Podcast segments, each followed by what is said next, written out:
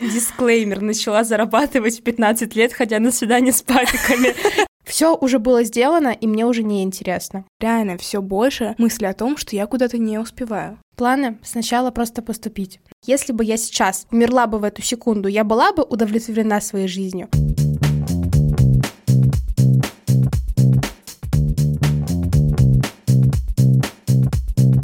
Всем привет, меня зовут Альбина, и это подкаст «Не рано ли?», где мы с молодыми предпринимателями и фрилансерами болтаем о бизнесе, трудностях, факапах и жизненном опыте в целом. Если вы хотите поддержать этот подкаст, ставьте сердечки или звездочки в зависимости от платформы и пишите в комментарии ваши инсайды.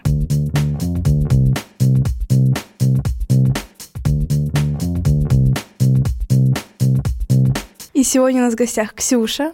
Всем привет, черничка тут. Чем, я, чем ты занимаешься? Чем я занимаюсь? Я в продажах 5 лет, я позиционируюсь как эксперт в продажах, я позиционируюсь на обучении фрилансеров. Вот это вот офер. Обучу вас продавать, и вы заработаете x5 в доходе с помощью состояния и продаж. Но на самом деле я позиционируюсь на том, что я могу обучить продавать легко на житейских примерах и на высокие чеки. Легко. То есть последние кейсы, вот если прям говорить про кейсы, про то, что вот я сказала, делаю. Девочка ко мне приходила, мы с ней проработали блок в продажах, и она заработала 300 тысяч рублей. Просто на 100 не могла пробить. Мне очень нравится обучать, но также я прихожу на запуски как приглашенный эксперт в продажах. То есть я анализирую воронки, анализирую, что там у них есть, как лучше продать, какие оферы написать, то есть такие вот точные моменты подсвечиваю, и получается классный результат. Обучил я больше 200 человек, если брать бесплатные мои мастер-майнды. У меня их было штук 5, человек по 30, по 20, и до сих пор мне пишут, типа, блин, так с тобой было комфортно, ты как лучшая подружка. И такая, спасибо. Сейчас я просто разрешила себе искать себя, и я сейчас занимаюсь Таро, уже год. У меня очень много людей, которые говорят, Ксюша, это твое призвание, пожалуйста, занимайся этим дальше. Я танцую, работаю с хореографами, это просто моя отдушина. Что еще делаю? Я очень много читаю, хочу петь булочки, а не вот эти вот ваши продажи делать. Вот, э, для меня было реально инсайтом, что можно и нужно искать себя. Ты можешь позиционироваться на одной нише, ты там закрепился, зарабатываешь X денег, сколько тебе комфортно, и ты можешь пойти куда угодно. Все, ты себя нашел, можно пробовать себя, все хорошо. То есть вот это вот универ, работа, нет. Нашел себя, заработал, работаешь, и все. Вообще все дороги открыты. Спокойно, безопасно и классно. И начинаем наш подкаст с блиц-опроса. Сколько тебе лет? 20. Что для тебя было толчком для первого заработка? Я осталась одна в Москве в 17 лет. Мне нужно было платить за квартиру 60 тысяч рублей. Я заканчивала школу и понимала, что у меня произошла денежная и эмоциональная сепарация от мамы. 17 лет? Да, мне мама уехала в Ялту на два дня. И потом она мне звонит и такая, слушай, так нравится, я тут останусь? Я такая, ну, хорошо. Говорю, ты мне поможешь с квартирой? Такая, ну, вообще, сама давай. Я такая, хорошо. Кто твой кумир? Я сейчас очень балдею с настоящих лайфстайл-блогеров, типа Кати Клэп, которые прям вот сидят перед камерой и просто болтают. Катя Клэп, вот эти вот старые Саша Спилбек, такие лайфстайл-блогеры, которых я прям очень вдохновляюсь их простотой. Угу, они вправду такие душевные, я бы сказала. Да, да, они просто про жизнь, про то, как есть. Без чего ты не можешь прожить ни дня? Мне очень важно каждый день чувствовать себя на своем месте, собой. То есть осознавать, что здесь сейчас — я нахожусь в верном месте, мне нравится, мне комфортно. Когда я этого не чувствую, у меня паника. А что ты делаешь, чтобы вот чувствовать себя на месте? Я очень тщательно подбираю людей, с которыми я встречаюсь. Прям вот думаю, это мое, это мне нужно, и будет ли это комфортно. Выбираю очень проекты, потому что на самом деле каждый день я не могу жить без своих проектов. Я вот буду держать в голове, что мне нужно сделать, какие у меня проекты, и я очень тщательно просто подбираю свою деятельность с кем я общаюсь, где я сижу, над чем я работаю, и это для меня очень важно.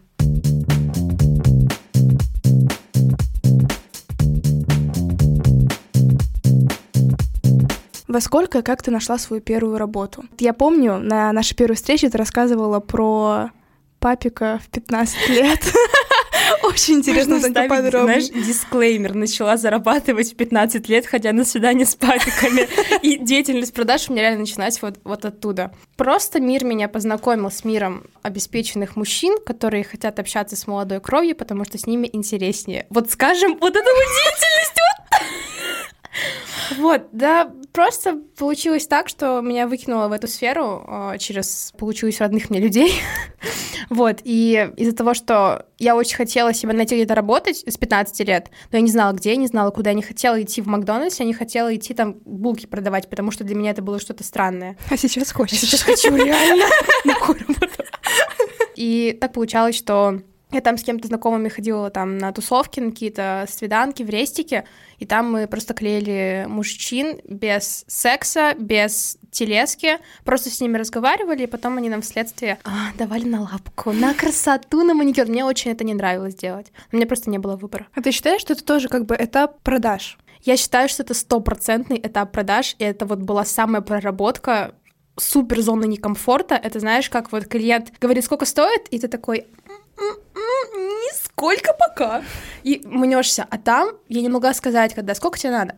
Я не могла сказать нисколько, потому что я уже с ним провела время, потратила свое время, мне было тяжело вести с ним диалог, как и с любым, мне кажется, клиентом. И в конце сливаться это я уйду без денег, я уйду голодный домой без денег. Мне это вообще было нельзя сливаться. Наверное, поэтому меня сейчас конверсия большинство 100% продаж.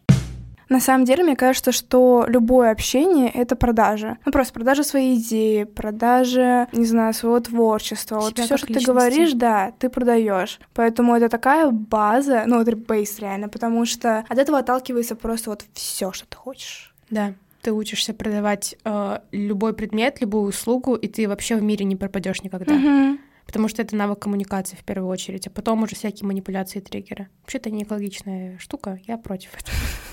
Мы все против. Манипуляция это плохо. Нет, ну правда, потому что, наверное, за счет этого как раз и Инстаграм выгорел в продажах, потому что очень много было вот этих вот инфоповодов, манипуляций, т.д. и т.п. И поэтому сейчас все такие нет, мы там выстраиваем воронку, которая за нас продает, ничего не делаем, потому что аудитория просто такая, а нам это не надо. Да. Я уже хочу уйти с Инстаграма, правда. Я жду этого момента. Серьезно? Да. Вообще, вообще навсегда?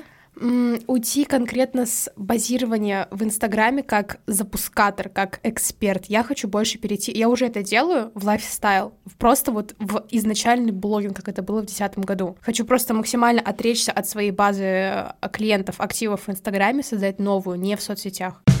Мне кажется, сейчас сто процентов есть хорошие запуски, потому что есть хорошие продюсеры. Для меня запуски в Инстаграме, в большинстве своем все они, они перегорели. Потому что очень много уже было вот этих вот а, бедных родственников, приезжавших и говоривших мне нет денег, и ты такой, пройди мой курс, у тебя не будут. Вот, и для меня тоже просто все уже было сделано, и мне уже не интересно. Можно сделать, если бы у меня было желание. Там, ну, Инстаграм жив, он живет, он работает, и все в порядке. Но для меня мне стало скучно. Собираешься на другие платформы переходить? Или вот чисто офлайн? Всякая такая шня. Вообще, с детства я хотела быть блогером. Я хотела, вот как сейчас, с кем-то вот разговаривать, делиться своей жизненной позицией, потому что это круто. Это, это интересно, тебя слушают зрители просто за то, что ты есть. Твоя жизненная позиция интересна, это здорово. Я хочу очень снимать контент на YouTube качественный, со светом, какие-нибудь повы, смешняшки, жиски.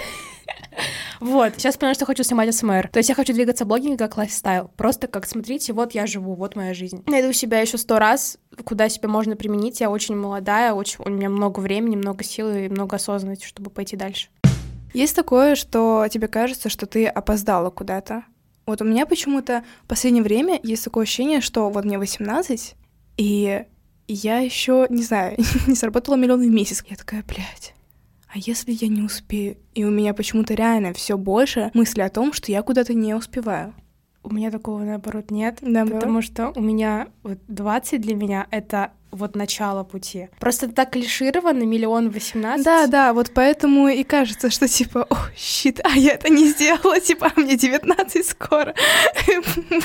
Знаешь, типа, этот мир давно прогнил, потому что, ну, вот это вот постоянное транслирование того, что ты должен вот это и вот это, вот, например, на меня это реально сильно влияет. И что интересно, потому что, допустим, когда мне было 17 или 16, меня этого как будто бы не касалось. Я такая, ну вот, мне еще нет 18, ну и хуй с ним, я все еще успею. И меня все так хвалили, что типа, ой, тебе нет 18. И, наверное, за счет того, что так много говорили про это, когда мне, не знаю, исполнилось 18, я такая, капец, все, я больше ничего не могу, никак вообще. И меня реально будто бы заморозило на какой-то момент. Поэтому мне нравится, что чем больше ты об этом говоришь, тем больше ты как-то становишься свободней. Да, да. У меня было такое, когда я себя еще искала, мне до сих пор бывает момент откатов. В состоянии бывает момент откатов, это ок.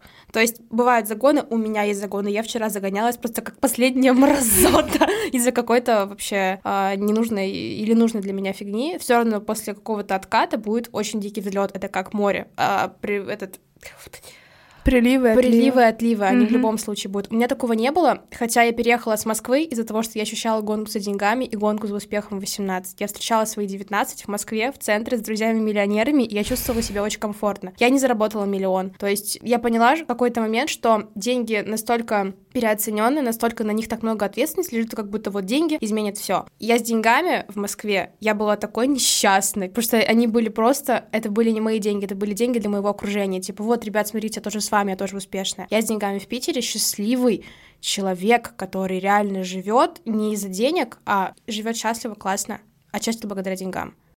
Меня это очень раньше триггерило, и сейчас бывает реально иногда триггерит, когда я вижу своих знакомых, которые сейчас классно реализовываются, классно mm-hmm. делают, и я думаю, блин, а вдруг тогда мне не нужно было сворачивать там с пути экспертного ведения Инстаграма. Сейчас я понимаю, что у них фокус на одном, у меня фокус на другом. Типа, как сейчас стали популярными люди. Они ничем от нас не отличаются, кроме как тем, что на нишу популярности они вложили чуть больше времени и денег, чем мы. Они просто над этим старались. Я над этим не старалась. Как я могу загоняться над тем, на чем человек ебашил, а я нет? У нас разные пути. Вот в этом плане.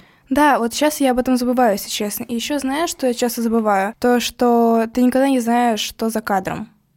Вот как жизнь туда-сюда. И, наверное, я часто себя одергиваю. Так, ты не знаешь, какие там трудности, типа, не завидую, потому что ты не знаешь, какой путь человек прошел и что сейчас он проходит. Да, вот это об этом, конечно, стоит всегда помнить.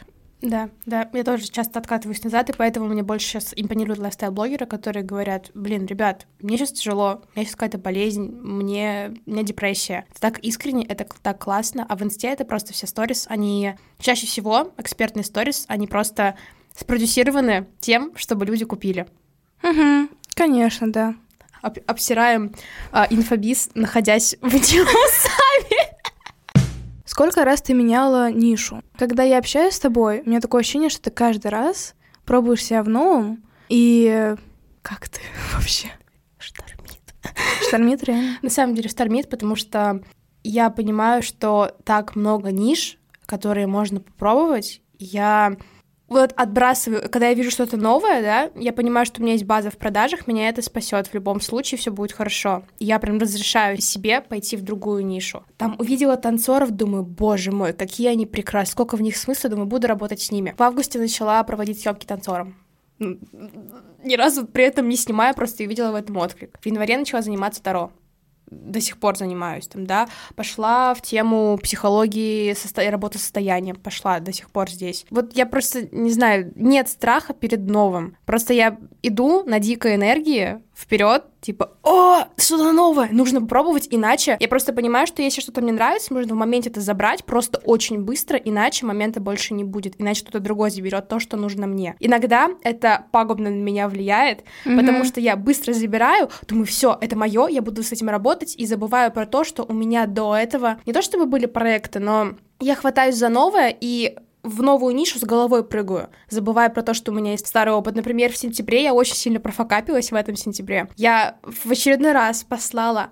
Можно да. Послала нахуй инфобиз и запуски, потому что просто взбесила, просто какие-то внутренние переживания, опять же, такие внутренние проработки, в том числе тень и так далее. Я ушла в нишу, получается, продюсирования танцоров, но не запуски в Инстаграм, а как личность, типа пиар-менеджер, типа съемки, контент, продвижение в мировом плане. Думаю, все, прописала все, начала предлагать, начала снимать, и я как будто бы обнулила весь свой опыт, который у меня был до, чтобы зайти типа чистой в эту новую нишу.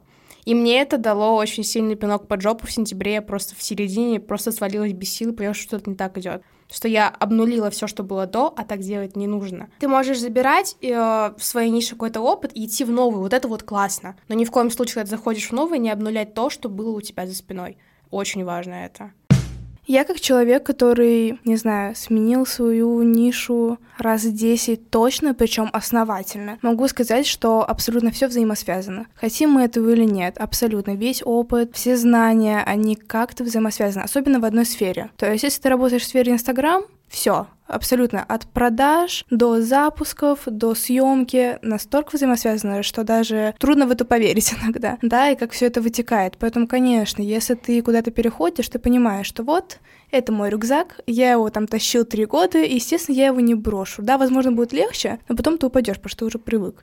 Да. А какие ты ниши меняла? Я работала в Таргете ВКонтакте, Таргет на Фейсбуке, подкасты, а дальше SMM, продюсирование. Да, я работала и в продюсировании в том числе. Это был жесткий факап вообще просто трэш. А у нас тогда не получилось. Я попала на плохой курс, и обучили меня, естественно, тоже очень хуево. Ну и все, и все пошло по пизде. Ну, как и планировалось. И поэтому очень грамотно нужно подбирать менторов и наставников, к которым ты идешь, потому что если ты знаешь, кому ты идешь и какую пользу ты получишь, ты покупаешь даже без прогрева. Ты понимаешь, тебе это надо. И тогда просто за счет своей неопытности и т.д. и т.п. я прогадала. И, ну, не получилось. Потом я работала сторисмейкером. Сторисмейкеры. Это был какой-то год 20 Да. да. Блесточки, цветочечки нарисованные. Поймай меня. Да, именно это я и делала. Но, кстати, мне, ну, вообще не зашло. Не знаю, я так заработала первые 60 тысяч рублей на этих, на этих рисуночках и цветочечках. Ну, кому как да. честно. Потом я работала в LinkedIn, ну, собственно, и сейчас периодически работаю. Я работала пиар-менеджером, коучем работала, ну, как э, куратор-коуч, просто куратором работала, э, веб-дизайнером, лендинги делаю сейчас. Та самая, которая обесценивает свой путь 18 лет. Мне перечисляешь свои ниши. Ну нет, просто прикол в том, что, ну, опять же таки, о чем ты говоришь? Я вижу, мне это нравится, я понимаю, что это принесет мне опыт, это мне понравится, и я это беру. И все. Допустим, подкасты тоже я монтирую сама. Ну, то есть я просто такая, о, мне это надо. YouTube, мне это надо. Еще и вот это хочу, и вот это хочу. И, естественно, я не могу себе от этого отказать, потому что ну, я же это хочу, значит, я это могу сделать. Но как бы нет того, что ты не сможешь. Ну, все в твоей голове, вполне логично. И в этих нишах я довольно-таки долго задерживалась. И сейчас этот опыт тоже мне приносит пользу. То есть я просто понимала, что сейчас я хочу попробовать что-то новое, да, и не потому, что я где-то профокапилась, кроме продюсирования, я уходила, а просто потому, что понимала, что я хочу попробовать себя и в другом. И в этом нет ничего плохого, и поэтому я даже записала тут вопрос, встречала ли ты мнение, то, что человек всегда должен иметь один профиль, а все остальное — это просто хобби. Супер родительская тема, супер такая взрослая, знаешь, СССР. Не потому что это плохо СССР, а просто потому что такие времена были. Да, я да, до да. сих пор с этим иногда борюсь что я думаю, блин, у меня же у родителей другой опыт, они, у них не было коуча, наставников продаж. Я иногда думаю, а немного ли мне? Угу, да, опыта? вот я тоже с этим сталкиваюсь. Но все-таки интерес убивает мой страх перед чем-то новым, и я иду и пробую. Не понравится, боже мой, да я молодая. У меня столько времени, я могу делать, что хочу. Жизнь для того, чтобы ты сидел в коробке, загребал свои 30 тысяч рублей в копилку и думал, господи, господи, лишь бы мне дожить до следующего месяца. Жизнь для того, чтобы ты рисковал. Это же новые эмоции, это же интереснее. Ты переезжаешь скоро в Финляндию. Угу. Да. Какие у тебя дальнейшие планы? Планы сначала просто поступить. На самом деле у меня процесс поступления будет первый в жизни. Первый раз я буду куда-то подавать документы, сдавать экзамены. Дальше главное поступить для меня сейчас вообще в любой колледж, который только есть. Если мне потом не понравится, я перейду. Самое главное пересечь границу для меня в плане не физической границы Россия-Финляндия, а что я уже там. Поступить, пройти адаптацию, сто процентов адаптация будет к новому, к новому языку. Больше никто не говорит по-русски, все по-фински. Я финский даже год не изучаю.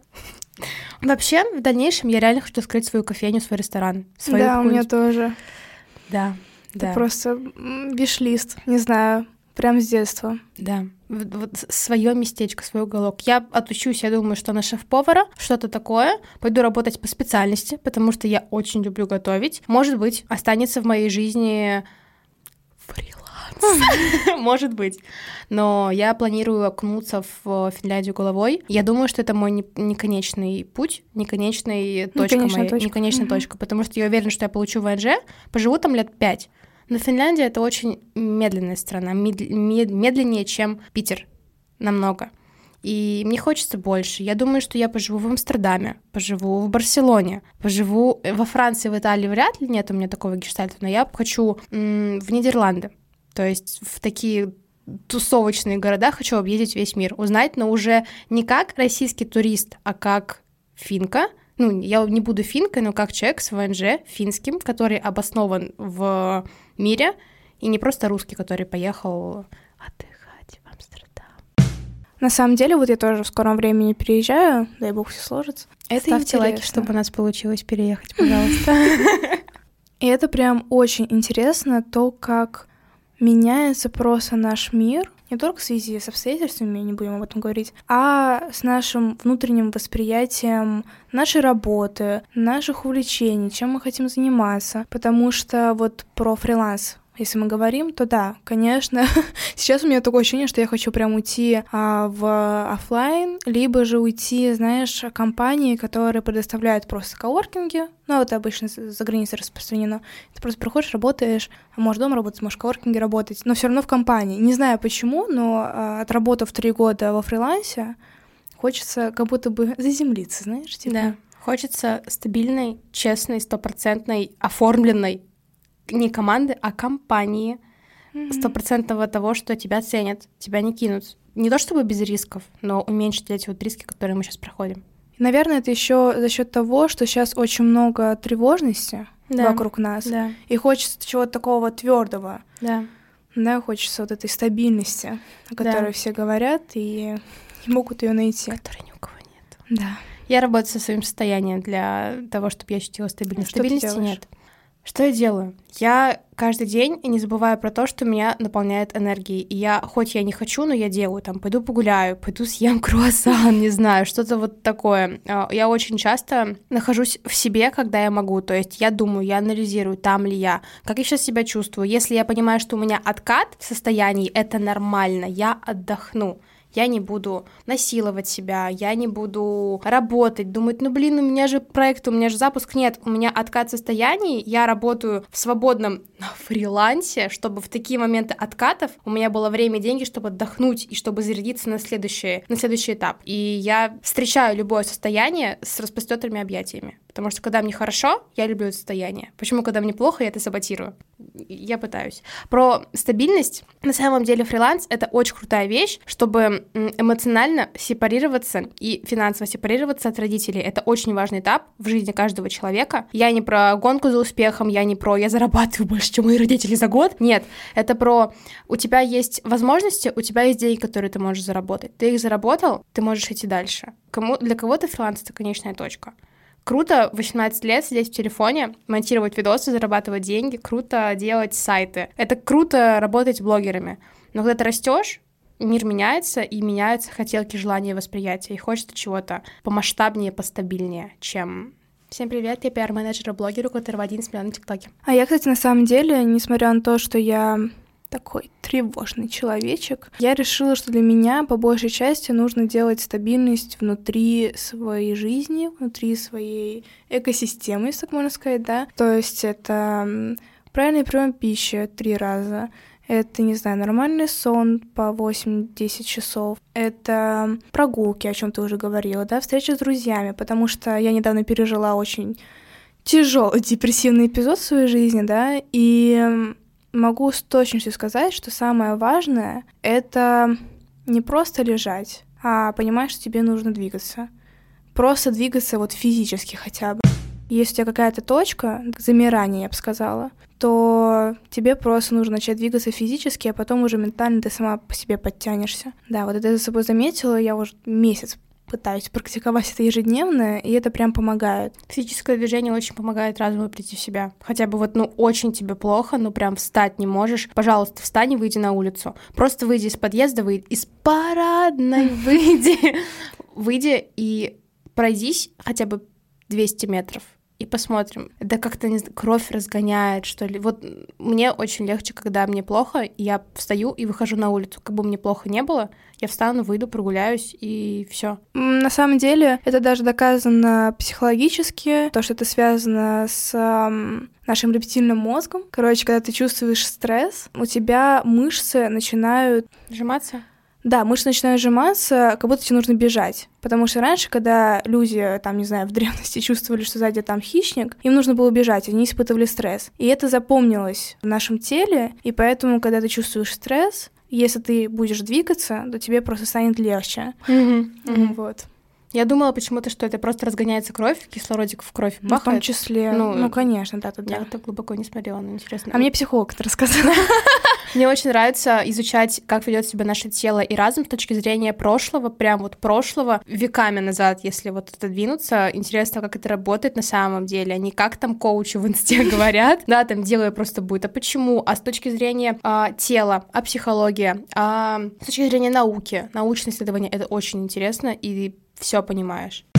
И последний вопрос. Как ты считаешь, не рано ли начинать так рано? Рано работать, рано вообще вступать в эту отчасти взрослую жизнь? Я считаю, что с человеком происходит то, что должно с ним произойти. На самом деле все, вот как буду как старуха говорить, все, что с нами происходило в прошлом, все, что нас сломало, нас сделало сейчас. Ну, нет, не рано, и если у тебя есть желание идти, найти себя, что-то сделать, идти, иди и сделай, пока ты на этой мотивации. Я помню просто себя там лет 16, 17, 18, когда я вот понимала, что мотивация изменить жизнь, мотивация что-то поменять, мотивация пойти работать, найти, пойти найти себя. Вот этот вот минутный прилив мотивации, его очень важно использовать и пойти сделать то, что хочется. Мне кажется, важно, чтобы не было поздно а не, не рано. Рано не бывает. А как ты считаешь вообще, есть это поздно? Вообще, по идее, если так подумать, нет. Мы с тобой недавно были на твоем нетворкинге, да, который ты устраивала с девочками. И одна из участниц рассказывала про свою маму, и она такая, все, я все бросаю, начала курить, пить, тусить. И вообще сейчас она живее всех живых, говорит, я живу жизнь своей мечты. Я отбросила все эти принципы, да, все, как я жила раньше, и просто начала жить, как мне нравится. Ну вот 72 года, вот не каждый человек вообще сможет взять и изменить свою жизнь э, в 72 года. Мне кажется, поздно будет только когда ты, когда ты будешь умирать, осознаешь, что щит, мне кажется, что это будет так. Вот тогда было поздно. И мы, мы этого никогда не запоминаем опыта, и почему-то живем так, будто у нас в запасе очень много лет, очень вообще много веков. А, знаешь, вот этот вот извечный вопрос, Никто не знает, сколько нам осталось. И поздно, может быть, только когда ты будешь последние минутки своей жизни издыхать. Мне очень вдохновила на эти откровения книга «Пять откровений о жизни». Это ведет э, рассказ девушка, которая работает сиделкой для людей, которые умирают, и непонятно, что с ней разговаривают. Это реальные истории, и там пять вещей, о которых чаще всего говорили при смерти. Типа, блин, я жалею, что я... И я прям эту книгу читаю и думаю, блин. Это прям не то, чтобы мотивирует, но отрезвляет что не поздно начинать в 30, в 40, 50, поздно понять на последних минутах, что ты что-то сделала не так. У меня есть такой триггер, мне кажется, я ненормальная, но мне бывает такое, что у меня какие-то приступы страха за свою жизнь бывают, сейчас тревожное время, и я вот я, мне кажется, ненормальная. Я думаю, так, если бы я сейчас умерла бы в эту секунду, я была бы удовлетворена своей жизнью. Я стараюсь, чтобы ответ был всегда «да». Мне кажется, я ненормальная. Да нет, это же правильно. Это просто очень такая грубая форма. Но если так подумать, это просто отрезвляет то, что я на верном пути да, я на верном пути. Меня сейчас все устраивает, да. И очень важно, кстати, спрашивать в принципе себя. Да. То есть ты точно там, где ты хочешь да, находиться. Да. А если находишься, то почему и как? Как ты к этому пришел? А если находишься, почему ты до сих пор не находишься? Что да, тебе мешает? Базовые вопросы, да. да, да, да. Всему можно прийти, да, может понадобиться больше времени, но это вообще не приговор, если так подумать. Да, да. Если вы хотите поддержать этот подкаст, ставьте сердечки или звездочки в зависимости от платформы и пишите в комментарии ваши инсайды. Спасибо большое, что послушали этот выпуск. Спасибо Ксюше, что пришла на этот выпуск. Спасибо. Было очень приятно поболтать. До новых прослушиваний. Пока-пока.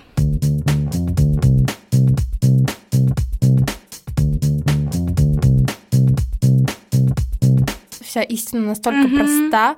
Вот это вот счастье, просто верь в себя и делай, come on, ведь так и делается, так и работает. Самое простое, самое верное. Просто когда нам тяжело, мы ищем спасение в каких-то очень сложных вещах, думая, что простое сто процентов не сработает здесь. Но простое всегда самое верное на самом деле вообще. Только сегодня сюда ехала, и у меня сейчас внутри такой конфликт, э, что типа вот, фриланс, как это стало скучно, как это стало, как это все стало отравлено всякими запусками. И я вчера об этом думала, и сегодня я еду, и такая, боже мой, я встала в 7.45, не чтобы поехать в универ, за который меня выбрали родители, не чтобы поехать на работу, а подкаст. И Три года назад я была в школе, сейчас я записываю подкаст, потому что я кому-то интересна, и я такая. Ладно, фриланс нормальная тема. Хочу продавать булочки, а не эти наставничества за 100 тысяч. Блять, я вчера сообщение не отправила клиентке. Ёб твою мать. А кофе бы ты доставила нормально. Всем привет. Черничка тук-тук. АСМР компания. Инсайт подкаста. Я хочу записывать АСМР. Так, наверное, надо наш по-инфобизовски представиться, да? Ну да. Успешно, так, хорошо. Успешная А, все- женщина.